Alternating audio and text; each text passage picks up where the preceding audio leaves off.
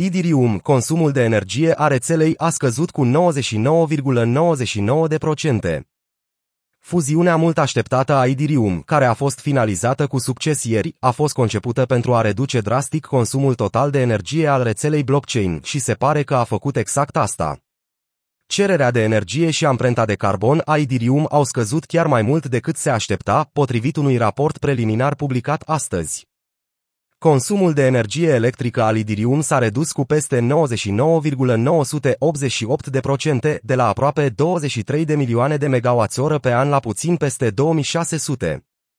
Drept urmare, emisiile de C O doi au scăzut cu nouăzeci și nouă virgulă nouă sute nouăzeci și doi la sută de la peste unsprezece milioane de tone anual la sub opt sute șaptezeci, ceea ce este echivalentul la mai puțin decât consumul anual de energie pentru o sută de case din Statele Unite, potrivit Crypto Carbon Ratings Institute, C C R I.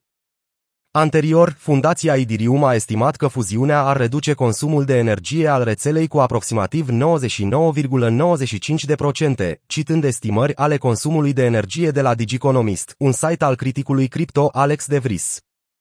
În această săptămână, DigiConomist însuși a susținut că numărul real ar fi probabil de nouăzeci și nouă virgulă nouăzeci și opt la sută. Mult așteptatul merge i-a îndepărtat pe minieri să ruleze Ethereum, eliminând un sistem numit Proof-of-Work, Proof-of-Work în favoarea unui mecanism Proof-of-Stake, Proof-of-Stake, care nu necesită rularea unor ferme de servere vaste pentru calcule complexe consumatoare de energie electrică. Cantitatea de energie consumată de Proof-of-Work, care este modul în care Bitcoin și alte blockchain-uri încă funcționează, a fost supusă unei examinări extreme din partea legislatorilor și a politicienilor din întreaga lume. Înainte de tranziția la Proof-of-Stake, o singură tranzacție Ethereum folosea două sute virgulă zero cinci kilowați oră de energie electrică, comparabil cu cât folosește o gospodărie medie din Statele Unite în aproximativ șapte zile, potrivit unei estimări. Cea mai mare decarbonizare din istoria tehnologiei. Fuziunea reprezintă o performanță inginerească extraordinară din partea dezvoltatorilor de bază a Ethereum, o actualizare unică și complexă, posibilă prin ani de cercetare și testare. Este pentru prima dată în istorie când o rețea blockchain operațională își schimbă modelul de consens în timp ce funcționează continuu, reducându-și dramatic amprenta de carbon peste noapte.